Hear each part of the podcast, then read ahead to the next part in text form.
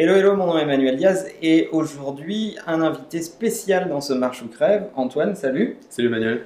Est-ce que tu peux te présenter aux gens qui regardent Marche ou Crève? Ouais, alors je m'appelle Antoine Blanche-Maison, j'ai 21 ans. J'ai arrêté mes études l'année dernière pour faire une année de césure et pendant cette année de césure, j'ai lancé ma chaîne YouTube sur laquelle je parle de liberté, d'indépendance, mais aussi de voyage. Je me filme en, voyageant. L'objectif pour moi, c'était de vivre de ma chaîne YouTube en vendant des formations au web marketing. Ça fonctionne et donc j'ai décidé d'en faire mon métier et de pas revenir euh, à l'école de commerce où j'étais. Donc c'est fini. C'est fini. Pas de retour à l'école. Plus jamais. J'en ai, fait, j'en ai cauchemardé cette nuit, j'ai fait que je à l'école et, ça m'a fait comprendre que je voulais plus y retourner.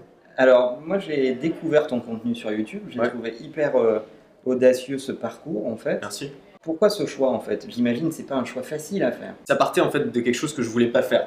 J'avais pas forcément prévu de, voilà, de faire de la vidéo ou de faire du web marketing ou de parler de ces thématiques-là. Euh, simplement, je voulais pas être salarié. J'ai essayé, j'ai fait des stages, comme tout le monde en école de commerce. Ça m'a pas plu. C'est pas forcément que les stages étaient mauvais en soi. Surtout le fait d'avoir un supérieur, le fait d'obéir à, ses ordres. J'ai rien contre, mais euh, c'est pas pour moi. Euh, moi, j'ai besoin de, de, faire un truc seul dans mon coin en fait, je m'en fous de galérer ou de gagner très peu. Tu vois, ce qui est important pour moi, c'est vraiment d'être libre, c'est d'être indépendant. C'est comme ça que j'ai construit en fait ce job. J'ai voulu construire un job qui me permettait d'être indépendant. Ça partait plus d'une peur que d'une envie. Et c'est devenu en fait en faisant une passion. Fait, de faire de la vidéo, de communiquer avec des gens, euh, d'essayer d'apporter de la valeur aux gens et, de vendre. C'est devenu vraiment pour moi une passion. Donc maintenant, je le fais, euh, par envie et je suis plutôt confiant euh, sur le fait de ne pas redevenir salarié. Et alors tes parents là-dedans, ils ont, c'est la, ils ont stressé Ouais, ils ont stressé un peu. Euh, en fait, ce qu'il y a, c'est que j'ai j'ai pas voulu trop leur, faire faire une crise cardiaque. Du coup, j'y étais progressivement. J'ai commencé par faire un blog pendant mes études. finalement, j'aurais prouvé que je pouvais me débrouiller. Et ensuite, j'ai pas dit d'un coup j'arrête mes études. J'ai dit je vais faire une année de césure, donc une pause pendant un an. J'aurais précisé qu'après j'allais revenir euh, à l'école tu as géré tes parents comme des investisseurs. C'est-à-dire que tu as, pris, euh, as pris un moment, tu leur as dit je vais vous prouver que le business model fonctionne, et puis voilà. Quoi. Bah, en même temps, c'est-à-dire qu'ils euh, sont pas forcément, même aujourd'hui, ils sont, sont pas forcément fans de ce que je fais. Hein. Euh, c'est pas du tout mes plus grands fans, mes parents. Je pense que voilà, ils préféraient peut-être que je sois salarié, que je fasse un truc fiable, mais j'aurais pas tellement laissé le choix, sachant que voilà, j'ai plus de 18 ans, je gagne ma vie. bon, je vis dans l'appart de ma mère, mais je pourrais vivre ailleurs. Je gagne assez pour, pour louer un appart. Donc en soi, je n'aurais pas tellement demandé leur avis et tant que ça fonctionne pour moi. Et justement, sur ta chaîne, tu apprends aux gens à devenir autonome, à fabriquer du contenu impactant. Tu peux en parler un peu? J'ai pas, j'ai pas la science infuse. Je, ne me considère vraiment pas comme un expert. Je me considère plutôt comme quelqu'un qui teste, qui explore des choses, qui apprend au jour le jour. J'apprends beaucoup, je me forme beaucoup, je lis pas mal de, choses et ensuite je, euh, je partage ce que j'apprends avec les gens au jour le jour. J'essaye aussi de faire des tests sur ma chaîne et je partage ça dans mes formations notamment. Ça fait aussi trois ans que je me forme au web marketing, donc voilà, c'est pas très récent non plus. Et j'essaye de, de, Vraiment, j'essaie d'avoir un discours qui va un peu contre ce qu'on entend partout. Moi, mon combat un peu, c'est d'aller contre les idées reçues. Le salariat, pour moi, c'est pas forcément la sécurité, par exemple. Parce qu'aujourd'hui, on est dans un monde qui est, on parle de plus en plus d'ubérisation, il y a de plus en plus d'indépendants. Aujourd'hui, quand tu es salarié, ça veut dire que tu es dépendant d'une entreprise, d'un patron, de certaines compétences que tu as acquises, d'un État. Enfin, tu es dépendant de plein de choses, alors que finalement, quand tu es, es, indépendant, euh, bah, tu apprends à te débrouiller. Mhm. Pour moi, c'est ça la sécurité, en fait. Savoir se débrouiller, savoir vendre, savoir se retomber sur ses pattes quand ça va mal. Et, euh, et c'est le genre de choses que j'essaie de transmettre sur ma chaîne, c'est expliquer que d'abord, c'est pas compliqué, c'est pas difficile. Voilà, moi je suis pas Einstein, je suis pas un génie, j'ai pas fait 10 ans d'études, tu vois. C'est pas difficile, euh, c'est pas euh, dangereux, c'est pas spécialement dangereux, tu peux le faire de manière progressive. Ce que j'entends, c'est que tu as surtout assumé tes choix. Tu avais conscience de ce que tu voulais et ce que tu ne voulais pas, tu avais conscience de dans quelles conditions tu avais envie de le faire, et tu as assumé et tu as été quoi. Ouais, ça a pris du temps, hein. j'ai pas su tout de suite ce que je voulais faire, mais à mon avis, c'est vraiment la clé. Il n'y a pas de recette qui marche ou il n'y a pas une recette universelle pour tout le monde. C'est-à-dire que moi, par exemple, ce que je fais, je ne conseille pas de le faire à tout le monde. Tout le monde ne va pas avoir envie d'être indépendant. Il y a plein de gens aussi qui préfèrent aller au travail, avoir des, salariés, la pause café, tout ça, discuter, avoir cet aspect social que moi, j'ai pas forcément dans mon, boulot au quotidien. Euh, mais je pense que euh, le plus important, c'est de se connaître soi-même. Justement, on parlait de Gary Vaynerchuk dans les vidéos qu'on a fait tout à l'heure. Euh, il parle beaucoup de self-awareness, le fait de connaître ses forces, ses faiblesses, mais aussi ses envies et ses peurs. Et à partir de ça, euh, bah, concevoir un environnement qui nous plaît. Donc ça peut être être salarié, ça peut être être entrepreneur, ça peut être être comme toi, monter une, une start-up, une boîte, euh, ou ça peut être juste être indépendant comme moi. Mais surtout savoir ce que tu veux et créer, voilà, créer un environnement qui est adapté à ce que tu veux.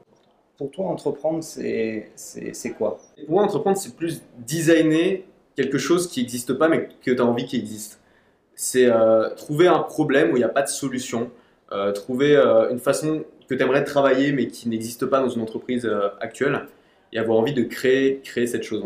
Mais c'est très large, c'est-à-dire que moi ce que je fais et ce que tu fais toi, évidemment ça n'a rien à voir, mais on peut considérer les deux comme de l'entrepreneuriat.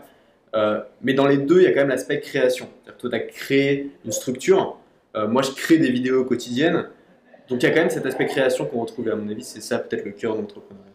Est-ce que tu te considères comme un digital nomade? Ouais, alors je suis pas fan, je suis pas fan des termes à la mode. Digital nomade, ça devient un peu un terme à la mode. Et puis encore une fois, il y a tout, le monde peut se considérer comme digital nomade, mais j'ai, ok, accepté ce terme, je me suis approprié. Euh, digital nomade, pour ceux qui savent pas, ça veut dire euh, avoir la possibilité de travailler en voyageant, c'est-à-dire avoir la possibilité de travailler n'importe où dans le monde. Ça veut pas dire que tu es obligé de voyager 24 heures sur 24, tout le monde n'a pas envie. Mais il y a beaucoup de digital nomades, par exemple, qui vont vivre dans un, dans un pays où la vie est pas chère. C'est pour ça que je dis que c'est pas compliqué. Ça veut dire que voilà, si tu montes un petit blog ou un petit truc qui te rapporte peut-être entre 500 et 1000 euros par mois, bah, tu peux en vivre, par exemple, en Thaïlande ou euh, dans un pays où la vie est pas chère et où tu as tout le confort moderne. C'est pas compliqué. Et l'avantage d'avoir cette liberté euh, de travailler où tu veux, c'est que bah, finalement, tu n'as pas besoin de gagner beaucoup, tu peux te débrouiller. Est-ce que c'est le signe d'une génération? Je pense, ouais. Euh, je pense qu'en fait, il y aura de plus en plus de gens qui vont être indépendants. Alors, je dis pas qu'ils vont tous faire la même chose que moi, mais je pense que euh, même dans les médias, c'est-à-dire que par exemple, enfin, moi j'ai fait deux stages euh, dans, des, dans des rédactions. C'est la crise, vraiment, c'est la crise des médias. Enfin, tout le monde le sait, tu vois, que ce soit les médias, enfin, la télé, les journaux, les gens lisent de moins en moins. Euh, les gens s'intéressent de moins en moins à ça, mais à côté, tu vois de plus en plus d'indépendants qui se font connaître par leur discours, que ce soit sur YouTube, dans les podcasts, dans des blogs. Et je pense qu'il il y, y aura de moins en moins de grosses organisations et de plus en plus d'indépendants qui seront en cohésion, c'est-à-dire qu'ils vont quand même travailler ensemble, mais plus travailler, il y aura moins d'hierarchie, ce sera plus euh, horizontal. Grâce à Internet notamment, qui facilite énormément ça, il y aura de plus en plus d'indépendants, euh, il y aura de plus en plus de digital nomades, euh, il y aura de plus en plus de créateurs de contenu individuels sur Internet qui vont se professionnaliser et qui vont être de mieux en mieux. Il y aura sûrement des écoles qui vont sortir là-dessus. C'est intéressant ce que tu dis. Ça veut dire que autant tu n'es pas prêt à être salarié parce que c'est pas c'est pas ton kiff, c'est pas ce que tu veux faire, etc. Autant si demain une boîte t'appelait pour une collaboration, est-ce que tu le ferais? En fait, moi, ce que j'aime pas, c'est quand il y a un rapport de force. Mhm. Euh, donc, à partir du moment où c'est une, collaboration comme on a fait aujourd'hui, si c'est une collaboration d'égal à égal où chacun s'y retrouve, moi, je suis d'accord, pourquoi pas, si ça m'intéresse. Mhm. Mais j'aime pas l'aspect, euh, même freelance, tu vois, quand tu travailles pour des entreprises, quand tu as des gros clients et que tu dépends d'eux, finalement, c'est un peu comme être salarié. C'est-à-dire qu'ils peuvent demander ce que tu veux, toi, tu vas le faire. Je pense que c'est hyper intéressant ce que tu dis, parce qu'il y a beaucoup de dirigeants euh, qui, qui regardent sur Marche ou Crève et qui essayent de comprendre euh, la psychologie de ces jeunes générations qui arrivent sur le marché du travail et comment réformer leur boîte euh, pour les rendre plus attractives, pour casser ce qui vous emmerde concrètement et qui vous fait pas envie. Bon, toi, je pense que tu es dans un modèle où de toute façon tu as décidé de ne pas rejoindre ça, donc, mais peut-être qu'il y a des modèles intermédiaires, tu as des gens qui sont en hésitation entre ton modèle et puis celui d'aller dans une boîte il y a aussi un vrai problème qui est un peu tabou en France chez beaucoup de, boîtes de taille intermédiaire ou de grosses boîtes qui perdent en attractivité. On parle souvent ensemble de ce qu'on appelle l'employee experience. C'est vraiment qu'est-ce que tu vis au quotidien quand tu es un employé dans une boîte. Ben, c'est un vrai souci. Il y a beaucoup de boîtes qui ont perdu de l'attractivité et qui proposent des modèles hiérarchiques de gestion, des outils, la façon de travailler qui sont totalement obsolètes et, que les plus jeunes regarde en se disant mais qu'est-ce que c'est que ce dinosaure Tu vois, je ne me vois pas travailler là. Rien que quand toi tu utilises des outils qui sont extrêmement simples sur internet et que tu vois que la boîte elle tourne encore sous, euh, sous Windows XP, tu vois, c'est énervant. Tu as l'impression que les mecs sont à la masse et c'est. C'est agaçant aujourd'hui, tu as plein d'outils qui facilitent les choses. Alors je sais que pour une grosse boîte, évidemment, c'est beaucoup plus compliqué, beaucoup plus coûteux de lancer, enfin voilà, de, de développer euh, une nouvelle façon de communiquer, par exemple, comme Slack ou tu sais, enfin, des outils qui permettent de communiquer plus simplement que le mail. Un exemple parmi tant d'autres.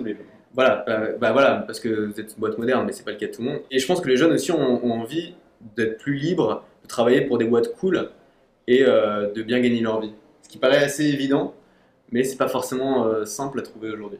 Prochain voyage? Montréal.